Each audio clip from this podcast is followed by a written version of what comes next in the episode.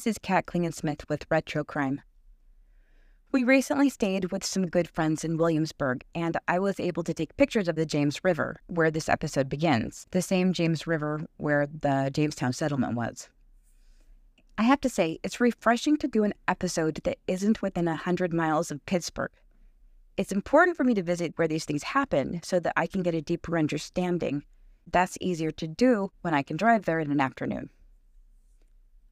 Also, people who died a long time ago seem more like fictional characters instead of someone as real as, say, the cashier at the grocery store. On the plus side, because of the distance time creates, I don't get too many people complaining about my insensitivity and saying stuff like, ooh, too soon. Um, in researching people and seeing places related to them and the crimes, I start feeling a relationship of sorts with them. Like someone's baby will have been born in the 1920s, and I'll think of them as a child because that's what they were when the crime happened. I don't perceive them as grandparents, which is the age they would have been when I was a child myself. So human souls are timeless in that regard. This episode doesn't have children in it, fortunately, because it's pretty gruesome. On December 30th of 1918, the body of a young woman was found in tree roots by the north bank of the James River. It was assumed to be a suicide at first, except a wire was tied around her waist. It was deduced that it had been tied to something heavy, like an anchor, but had gotten loose. That was too suspicious to ignore. However, a year prior, a man had put on a belt he weighted with rocks and drowned himself in the James River. When people are motivated, they find a way.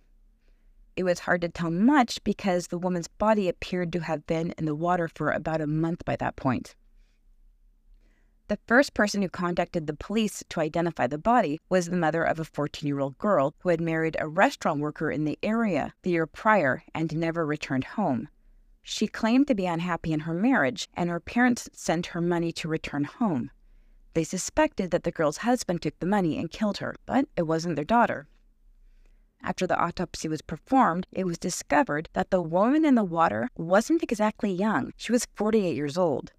Also, she hadn't inhaled water, so she had stopped breathing before being submerged. Somehow, her stomach contents were still able to be examined. They were sent off to a specialist to look for poison. They didn't necessarily find poison, they found chloroform. The next people to try to identify the body were families from Georgia and Pennsylvania. Both had daughters who had been to the area and hadn't returned, but they were too young to be the woman. However, the second of the girls who had disappeared had been engaged to an army officer, and the man couldn't be found. The father of the girl was insistent that it was his daughter because the woman in the water's jacket had been one of an army officer. Also, a taxi driver had transported a woman and an army officer near that spot on the James in late November. Much to the relief of the family and the exasperation of the police, I'm sure, their daughter was found alive, but the man she was engaged to was nowhere to be found.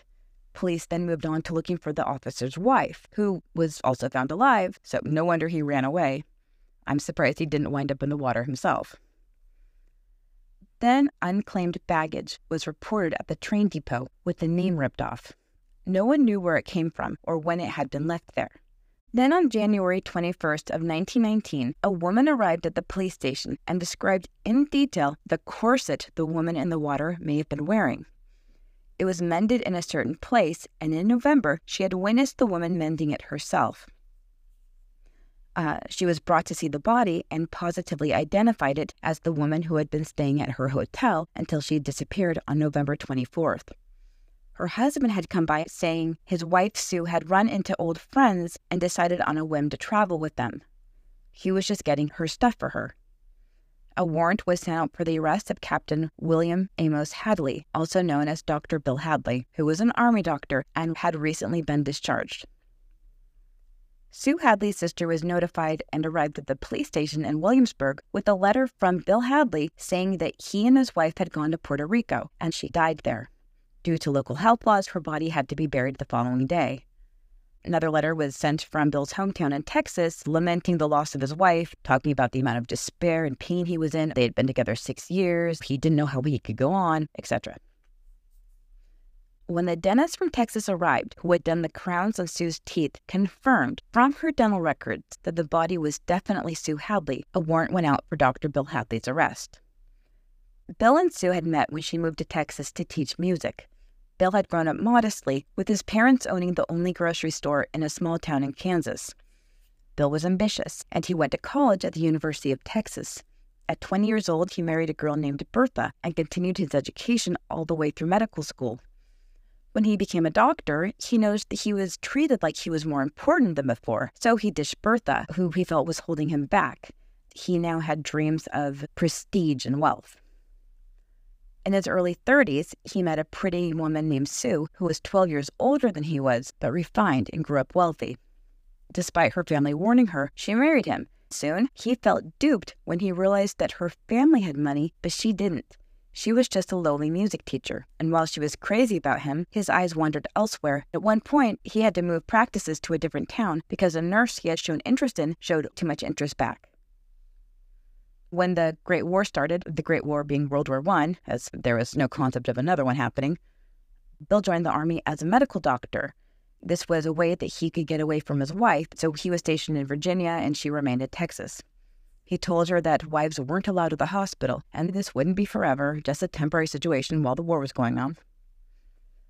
The hospital Bill had worked at came to the police station and showed the police photos of Bill with a young nurse. They weren't compromising photos, but it was still curious as to why they were taken together. They found the nurse, whose name was Gladys, and she was bewildered by the whole thing. She had met Dr. Hadley at the hospital and he pursued her. She was hesitant to get involved because he was married to a woman in California, so he said.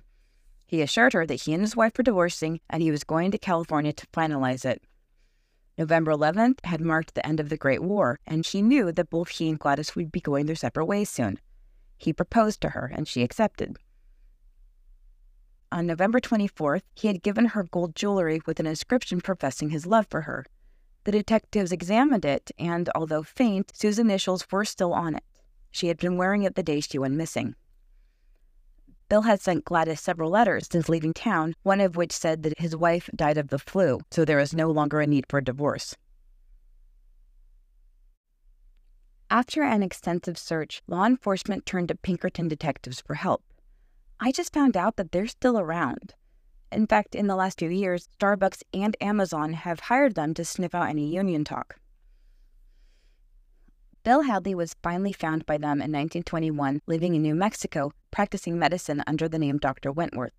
He didn't resist and confessed and gave his side of the story. When the war started, he did his civic duty and signed on as an army doctor. This gave him the chance to part with a wife he was no longer in love with and wasn't going to give him the lifestyle he wanted. While stationed at an army hospital in Virginia, he fell in love with Gladys, who was planning on returning to her hometown of Brooklyn after the war. He was desperate to be with her. After the war ended, Sue thought that she and her husband could be together again, so she surprised him by showing up at the train station in Richmond, Virginia. He put her in a hotel and said that he had to stay at the hospital and wives still weren't allowed there, but he would see her as often as he could. And he said that as soon as she arrived, that's when he began plotting how he was going to get rid of her so that he could have Gladys. On November 24th, he took a 12 hour leave of absence and surprised Sue in the middle of the day, saying that he had something romantic planned. They took a taxi to the James River, where he had a boat for them. It was cold out, so Bill gave Sue his coat to wear. He offered her a sip of a flask, which she agreed to in the spirit of fun. She took a bigger swig than he anticipated because the chloroform in it was supposed to knock her out only, not kill her. She dropped that in the boat, and he was frustrated because the plan was to drown her so that there was water in her lungs, then drop her off of a bridge so that it looked like suicide. Instead, he improvised by tying the anchor to her and throwing her out of the boat. He tried to cover his bases by writing letters, but when Sue's body was found, he had to escape and create a new life for himself elsewhere, while Gladys returned home and married a local physician. Then Bill denied ever confessing this. It took the jury only 20 minutes to return with a guilty verdict. In December of 1921, a smidge over three years since killing his wife, Army Captain Dr. Wilmer Amos Hadley was killed in the electric chair at the penitentiary in Richmond, Virginia. I'm not qualified to diagnose anyone with anything, so my guesses are for entertainment purposes only. That said, in the spirit of entertainment, have you ever met someone with narcissistic personality disorder? If you had a partner with it, my heart goes out to you. They have delusions of grandeur and want someone of high status, but they can't stand feeling inferior when they actually have them. They start with love bombing. The person they're after feels special and might not initially be attracted. It's like a swindle. When the mark gives in, there's this brief period of bliss, and then the narcissist loses interest and seeks their next victim. Uh. A person with this disorder is empty without praise and adoration, so they need a constant fresh supply. The person who has fallen for them is bewildered because they did nothing wrong. Their partner suddenly lost interest, but didn't outright say it because, oh no, they can't be the bad guy. They wait until their partner does something wrong and will egg them on, only to finally have a reason to pass the blame. There's no such thing as an amicable breakup. They are incapable of empathy. So it sounds like Bill Hadley had narcissistic personality disorder.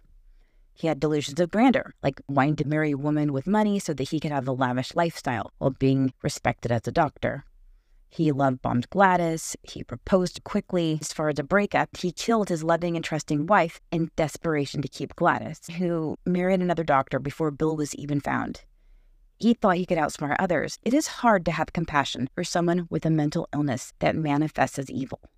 People with it usually don't get the help they need because it's an illness that convinces them that they're not the one causing the problem. The best thing we can do is not ignore red flags. Sure, we can feel bad that people with this disorder live in a chronic state of emptiness. They can't experience real love because people aren't people, they are supplies to feed their ego with that compassion we have, we also can then get as far away from them as possible before winding up in a river tangled up in tree roots.